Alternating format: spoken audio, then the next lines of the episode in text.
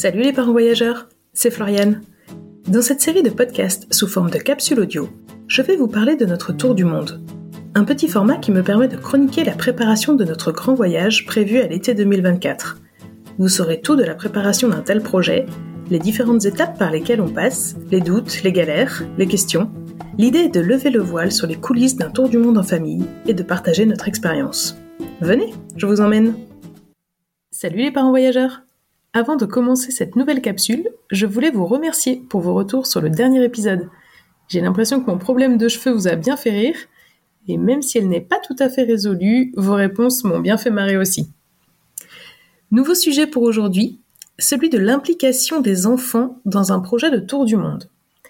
Il y a quelque temps, on a reçu sur Parents Voyageurs une question d'un papa qui se demandait comment préparer son enfant à un long voyage. Ce n'est pas facile pour nous de répondre à ce genre de questions parce que ça dépend de plein de choses. L'âge de l'enfant, de son plaisir à découvrir des nouvelles choses, des nouveaux endroits et de nouvelles personnes. Ça dépend du projet, bien sûr, dans combien de temps est prévu le départ, etc. Et jusqu'à présent, nous n'avions jamais été nous-mêmes confrontés à cette situation.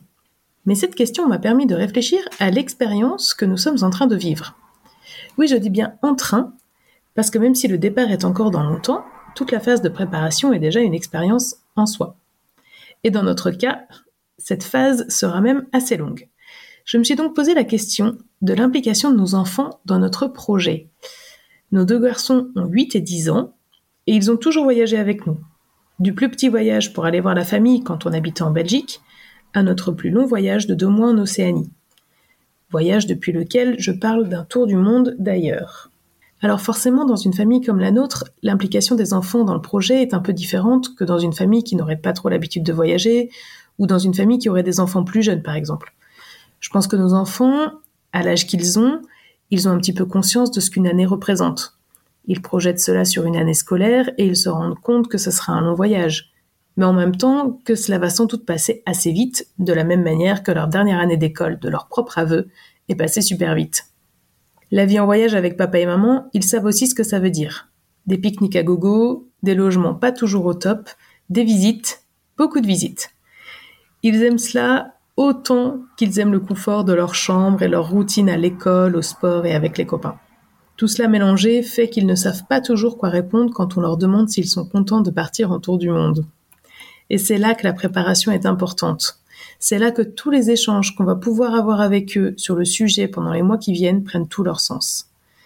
Je tiens à préciser que ce que je partage ici n'est pas le fruit de longues recherches sur le sujet, c'est simplement le fruit de ma réflexion.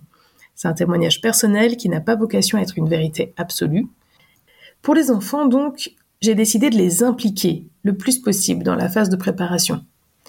Parce qu'ils sont assez grands, parce qu'ils savent ce que c'est de voyager avec nous, parce qu'ils sont déjà assez curieux sur le sujet, sur euh, leurs envies de découvrir. Donc j'ai envie à la fois qu'ils nous alimentent et aussi qu'ils puissent se préparer psychologiquement.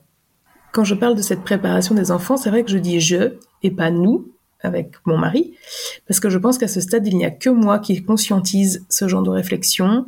Ça vient aussi sans doute du fait que ces capsules que j'enregistre euh, sont un excellent exercice introspectif pour moi.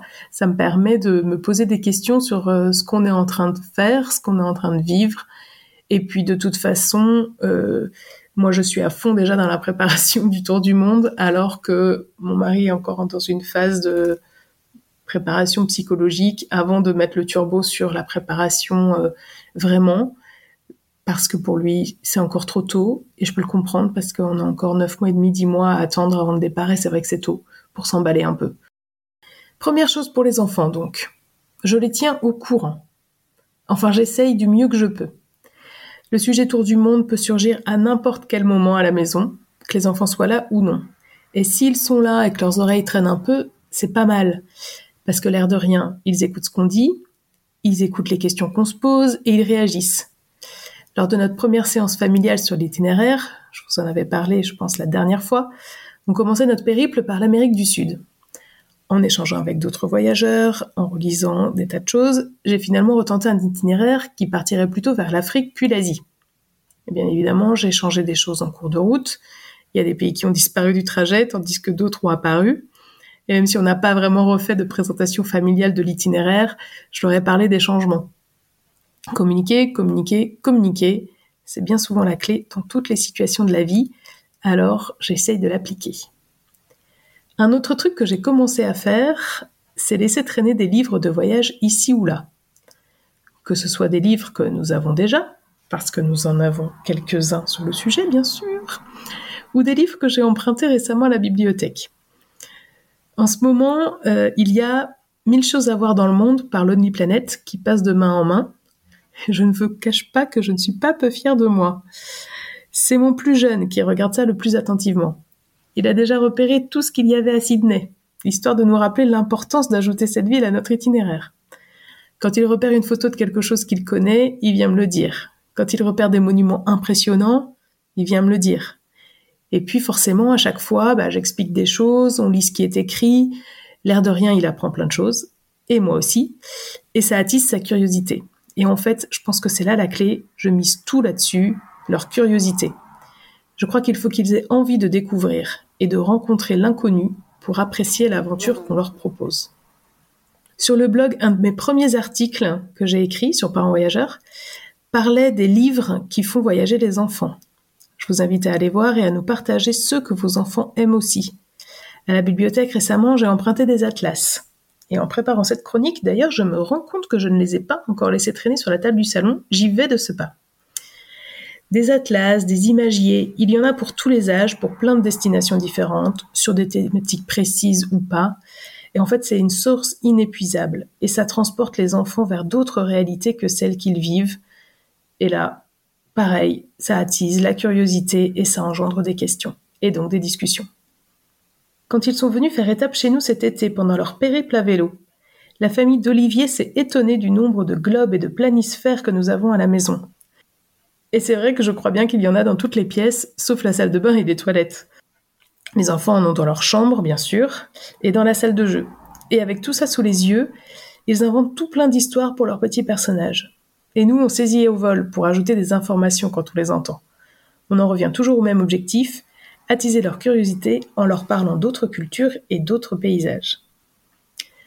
Pour ce qui est du mode de voyage tour du mondiste, et parce que c'est adapté à l'âge de mes enfants, j'ai une autre arme dans la poche. Les reportages télé sur les familles en voyage. Ils adorent. Les derniers qu'on a regardés étaient des rediffusions de zones interdites sur des familles qui aménageaient leurs véhicules.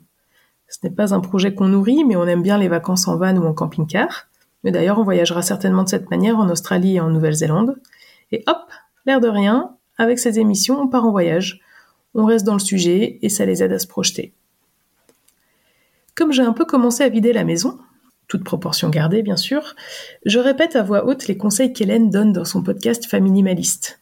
Un objet qui rentre, trois qui sortent. Et tout doucement, j'explique aux enfants que pendant un an, il faudra faire avec beaucoup moins qu'à la maison, et que ça va très bien se passer. Je crois que c'est finalement l'un des plus gros défis qui nous attendent. La préparation psychologique des enfants à se séparer de tous leurs petits bazars de leur chambre. Et pour ça, les dix mois restants ne seront pas de trop. Petit aparté, si vous ne connaissez pas Hélène, je vous invite à écouter l'épisode 131, dans lequel on parle émigration en Nouvelle-Zélande. Pour l'itinéraire en tant que tel, et parce qu'on est une famille qui vit voyage depuis plusieurs années, on a fait notre premier brainstorming tous les quatre, il y a déjà un ou deux ans. On était dans la voiture sur la route des Landes, je m'en souviens bien, quatre heures de trajet devant nous minimum, et cette fois-là, on avait eu en plus des embouteillages à Bordeaux. Pour passer le temps, j'avais sorti un petit carnet, un stylo, et j'avais demandé Qu'est-ce que vous aimeriez voir dans le monde? À nous quatre, on a fait une liste géante. On est parti dans tous les sens, de Petra aux orang-outans de Sumatra, en passant par un match de NBA à New York. Autant vous dire que la liste était variée. Mais c'était un super point de départ pour commencer à rêver à quatre. Bref, comme vous le voyez, j'ai l'intention de faire des petites choses simples tout au long de l'année. Le défi pour moi sera de penser à intégrer tout le monde à toutes mes idées. Vu que chaque jour passé à travailler pour parents voyageurs me fait cogiter sur le sujet, il faut que je pense à débriefer tout le monde le soir. Communiquer, communiquer, communiquer et tout le monde sera prêt pour le grand départ et pour vivre cette aventure à fond. Si vous avez d'autres petites astuces pour impliquer les enfants dans un tel projet de voyage, n'hésitez pas à les partager. Je vous retrouve sur le blog de Parents Voyageurs et sur Instagram sur le compte Nous 4 et le Monde. À bientôt pour une nouvelle chronique. Retrouvez nos interviews de parents voyageurs un mercredi sur deux. On y parle tour du monde, bien sûr, mais aussi expatriation, vie nomade et slow tourisme, entre autres. Pour ne manquer aucun épisode, abonnez-vous au podcast Parents Voyageurs sur votre plateforme d'écoute préférée. Retrouvez-nous sur le blog parents-voyageurs.fr et sur les réseaux sociaux. Pour suivre notre tour du monde, je vous retrouve sur Instagram, sur le compte Nous 4 et le monde, en toutes lettres et avec un point entre chaque mot. À bientôt!